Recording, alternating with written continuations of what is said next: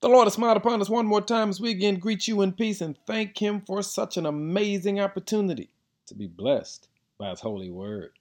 Our word for the day is time out.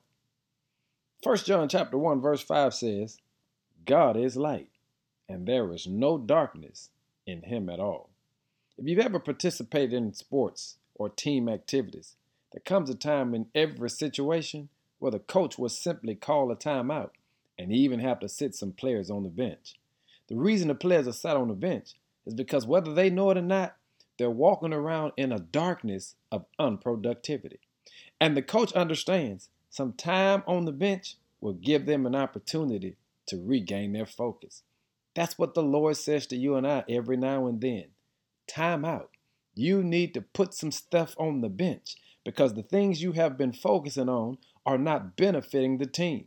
The shout is even though you've been sat on the bench, you still have on the uniform. You still have on the jersey. You are still a part of the team. And so there's just a matter of time before the coach says for you to get back in the game. Hey, family, I need you to hear me very clearly today.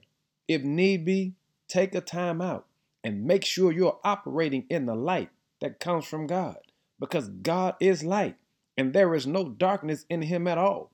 And there may be some people, places, and things you need to sit on the bench to make sure you regain your focus that God can get the best of you today.